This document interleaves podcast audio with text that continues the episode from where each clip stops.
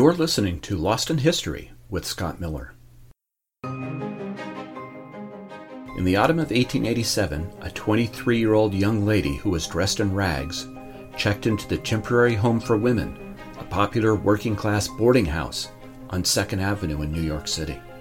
There she greeted the other tenants with incoherent conversation and a glassy eyed stare.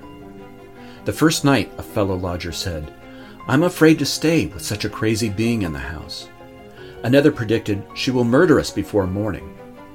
The next day, police took her to Judge Patrick Duffy's courtroom, where he ordered that she be transferred to the Women's Lunatic Asylum on what is now Roosevelt Island. Hiding her face behind a handkerchief, the woman laughed with delight. She was faking the whole thing.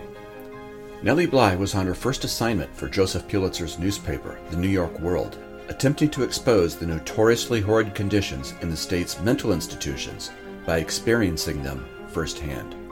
And if she could thrust herself to the center of the story in the process, all the better. I'm Scott Miller, and welcome to Lost in History. As listeners of this podcast know by now, I'm telling the stories of people you may not have heard of, but who still shape the world. To be honest, Nellie Bly might be too well known for the format of this series. I suspect many of you may have heard of her name before, but as a former journalist, I had to include her story.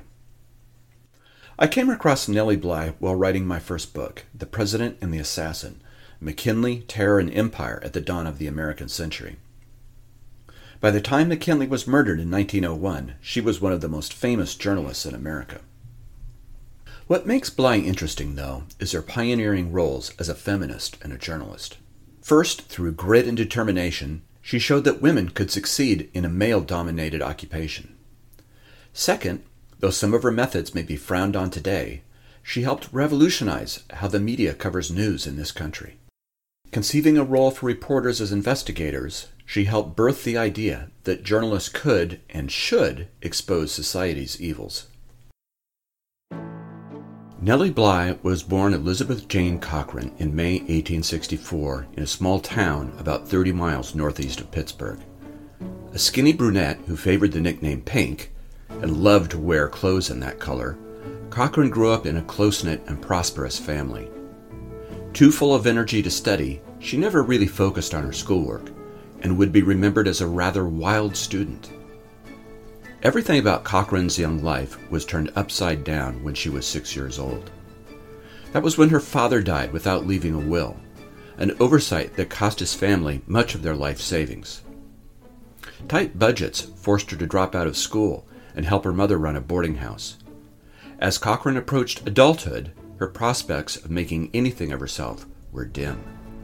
Always an avid newspaper reader, Cochran noticed a series of editorials by Erasmus Wilson of the Pittsburgh Dispatch titled What Girls Are Good For. A popular columnist, Wilson urged women to be happy performing chores such as cleaning and cooking. Such chauvinism enraged Cochran, who penned a scathing reply under the name Lonely Orphan Girl. Somehow, Cochran's letter managed to make its way to the paper's managing editor, George Madden.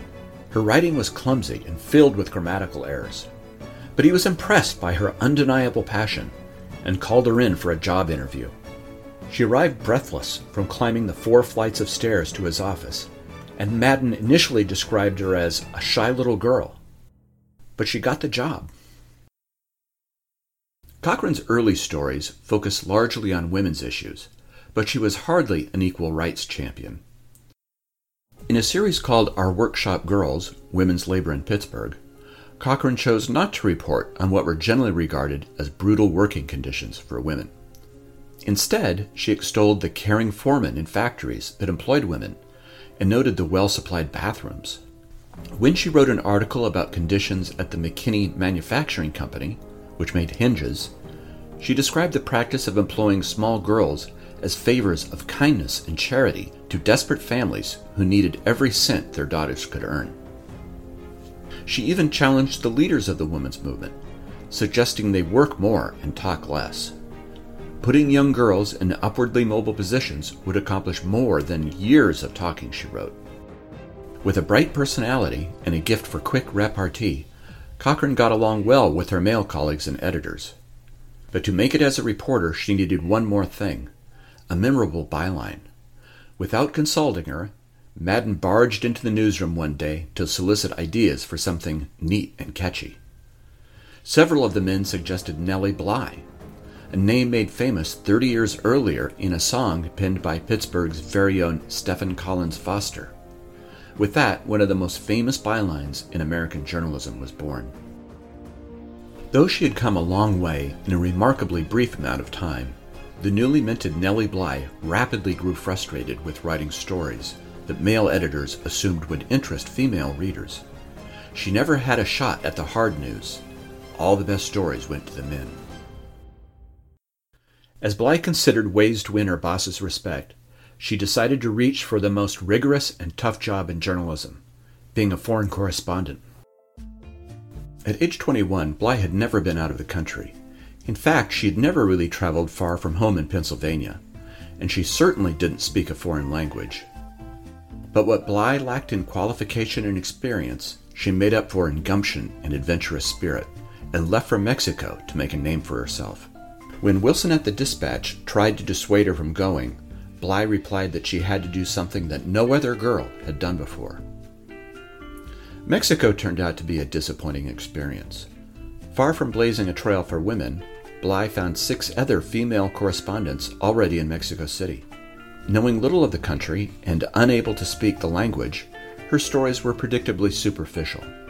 She encouraged readers back in Pittsburgh to hire Mexicans as maids and domestic servants. And in another piece, she noted how women tortilla makers spit on their hands to keep the dough from sticking. Hardly prize winning journalism. After only four months, two months sooner than planned, she returned home, telling her editors that she hadn't been able to write harder hitting pieces because the government might have arrested her. It was a fair point.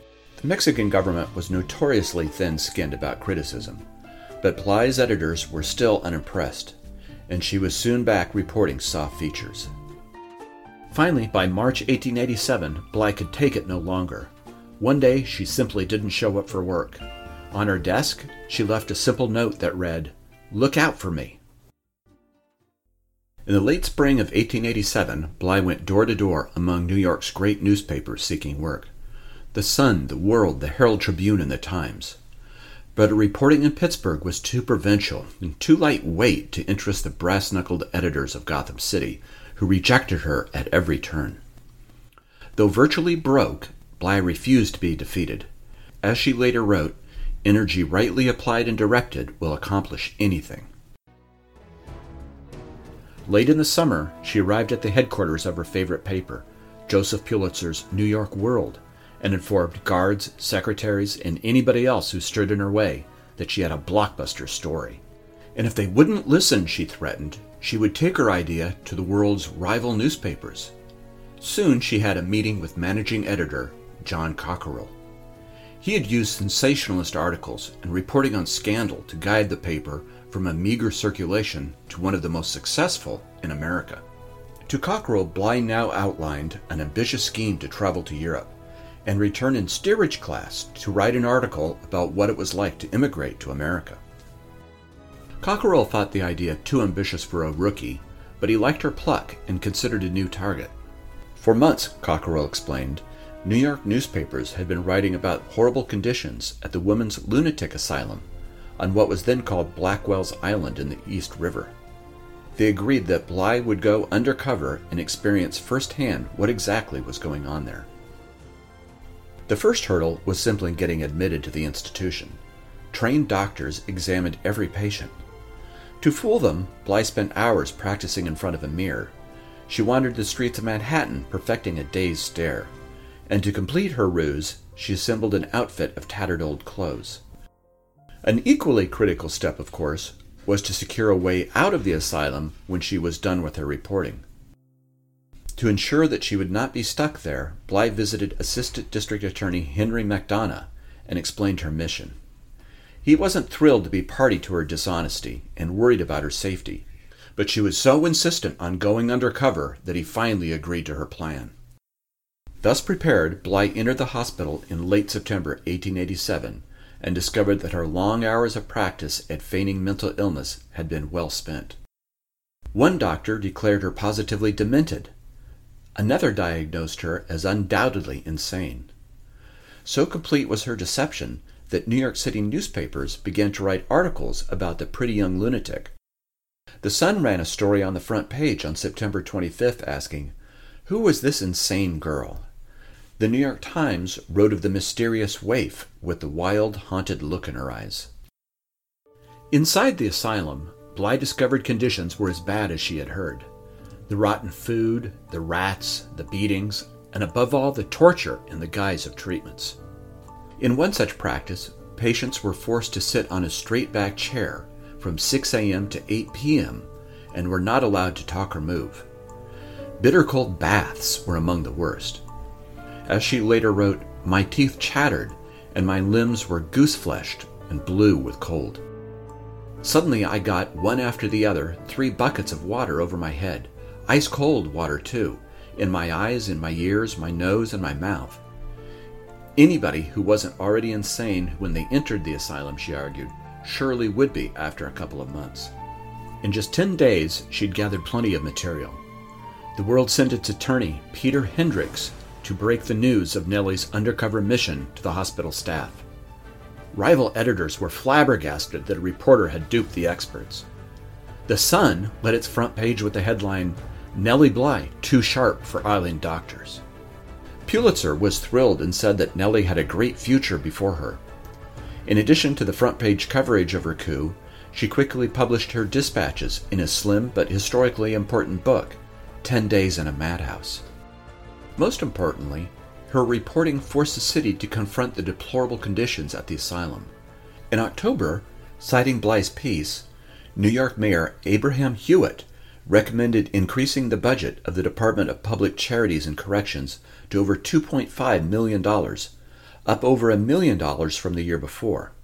In the end, the city settled for slightly less, but some fifty to sixty thousand dollars was earmarked for the women's lunatic asylum, to construct a new building, a new bathroom, and new oven for the kitchen. What's more, nurses and doctors began treating the patients with greater humanity. The world, of course, made sure it got all the credit. Their headline, The World Their Savior, How Nellie Bly's World Helped the City's Insane. In a single story, Bly had launched herself from provincial reporter in Pittsburgh to the queen of American media. In the months that followed, Bly continued her clandestine reporting. She posed as a maid to investigate conditions of employment agencies. She claimed to be an unwed mother for a story about trafficking of newborns. She even got herself arrested for grand larceny to see how male police officers treated her. She was sure one watched her as she undressed, and another made a pass at her. Publications around town began to write about Bly. Though some still found fault with her clumsy wordsmithing, all were filled with admiration at her dogged determination. A newspaper called The Journalist said of Bly, If there is a better newspaper woman on the face of the earth, we do not know her habitation. To the Epoch magazine, she was quite pretty and gifted with an indomitable pluck and nerve. With all her success, it was inevitable that others would imitate Bly's techniques. Soon a group of women that would somewhat patronizingly be known as the Stunt Girls was born. Winifred Bonfils, to name one, followed Bly's playbook to the letter. To expose how the poor were treated in San Francisco hospitals, Bonfils dressed in rags and pretended to faint on a city street. Taken to the city medical center, she experienced firsthand how poorly the staff treated the poor and wrote an article so scathing that hospital staff were fired. As author Brooke Kroeger put it, the stunt girls, with Bly as their genre's leader, form the human chute down which the next generation of woman reporters plunged into journalism's mainstream. While Bly had been growing ever more famous, things had not been going as well for her paper, The New York World. In 1888, its editors watched in dismay as their circulation declined. The best, fastest way to arrest their sagging fortunes, they decided, was to engineer some sort of spectacular feat and then cover it with sensational reporting. Who exactly conceived of the plan is still a matter of debate. Bly claimed it was her idea, but the paper decided to send its star female reporter on an around the world trip in attempt to break the fictitious record of Phineas Fogg, the principal character in Jules Verne's novel Around the World in 80 Days. Bly, since the trip, offered a compelling opportunity to break down stereotypes of women. She announced that she would not be taking large steamer trunks filled with clothes. Instead, she would travel with a single small bag measuring only 7 inches by 16 inches. She would, in fact, spend much of the trip dressed in the same blue, broadcloth travel gown. With all the fanfare that the world's publicity department could muster, Bly left New York on November 14, 1889, at exactly 9:40, bound for London. After a brief stop in the British capital, she made directly for her first major news event of the journey, a visit to the home of Jules Verne in France. The famed author was smitten. Bly was, he said, the prettiest young girl imaginable, and what took the hearts of myself and Madame Verne was the complete modesty of the young person. And he had another reason to be happy. Interest in her trip prompted his publisher to issue 10 new editions of his book. As Bly continued her journey, a sick realization swept over the world's editors in New York. Their correspondent would have next to no time to prepare articles for them, much less find anything insightful to say about sights that whizzed past. So, to maintain interest in Bly's adventure, the world began employing experts to describe places and sights that she probably would be seeing. And to make sure that people kept talking about the race, the paper launched a contest asking readers to guess Bly's final finishing time. They received more than 100,000 ballots. There had also been an unexpected development that helped keep Bly's trip a public fascination. When the editors of Cosmopolitan magazine learned about the race, they decided to enter their own real life competitor, and a fellow woman reporter at that, Elizabeth Bisland. Normally an editor of the magazine's literary section, Bisland said she was practically stupefied with astonishment when her bosses asked her to make the trip. But within only a few hours, she agreed and soon began her race going westward, the opposite way around as Bly. Unaware that she now faced a flesh and blood competitor, Bly made her way from Egypt to the Indian Ocean. Reaching Colombo in what is now Sri Lanka, Bly discovered a little spare time to do some exploring when her outward transport was delayed for several days. Nervously passing time, she took in the sights and observed fellow tourists. Those from Britain especially annoyed her because of their habit of singing God Save the Queen at every opportunity. Finally able to move on, Bly traveled to Penang and to Singapore, where she acquired a traveling companion, a monkey she named McGinty. By the time she landed in Hong Kong, Bly had more than made up lost time in Colombo and was now actually ahead of schedule. But dreadful news awaited. There, for the first time, she learned about her rival from Cosmopolitan magazine. And what was worse was that a ticket salesman at the Oriental and Occidental Steamship Company told Bly that Bisland would probably beat her to New York. Resuming her journey, Bly encountered one obstacle after another. A Pacific storm slowed her ship's passage, driving her to despair. If I fail, she vowed, I will never return to New York. I would rather go in dead and successful than alive and behind time. And when her ship, the Oceanic, arrived in San Francisco the morning of January 20th, there was a period of panic when the purser screamed that her bill of health, needed for any passenger to disembark, had been left behind in Yokohama. Bly briefly threatened to slit her throat if she couldn't get off, but the documents were quickly found.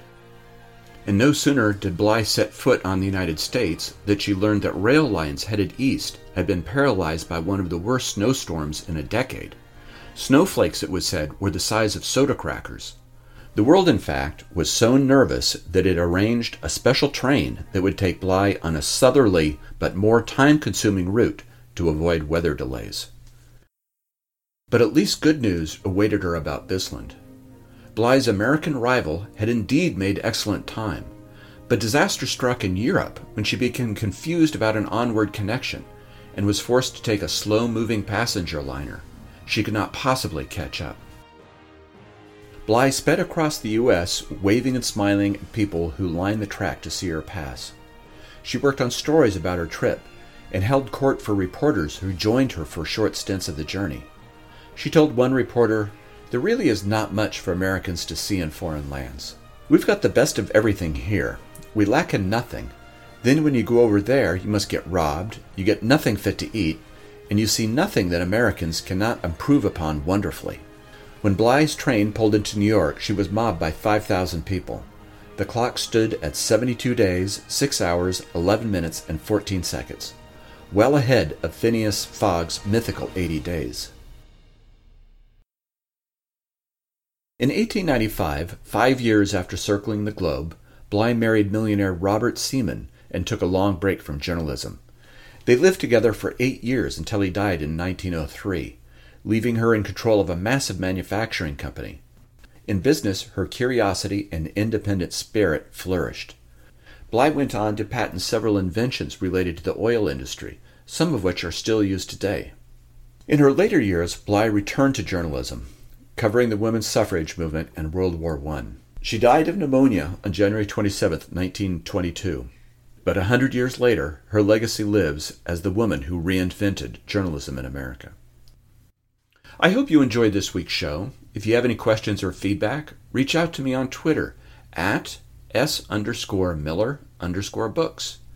And be sure to check out my website, www.scottmillerauthor.com. We'll see you next week.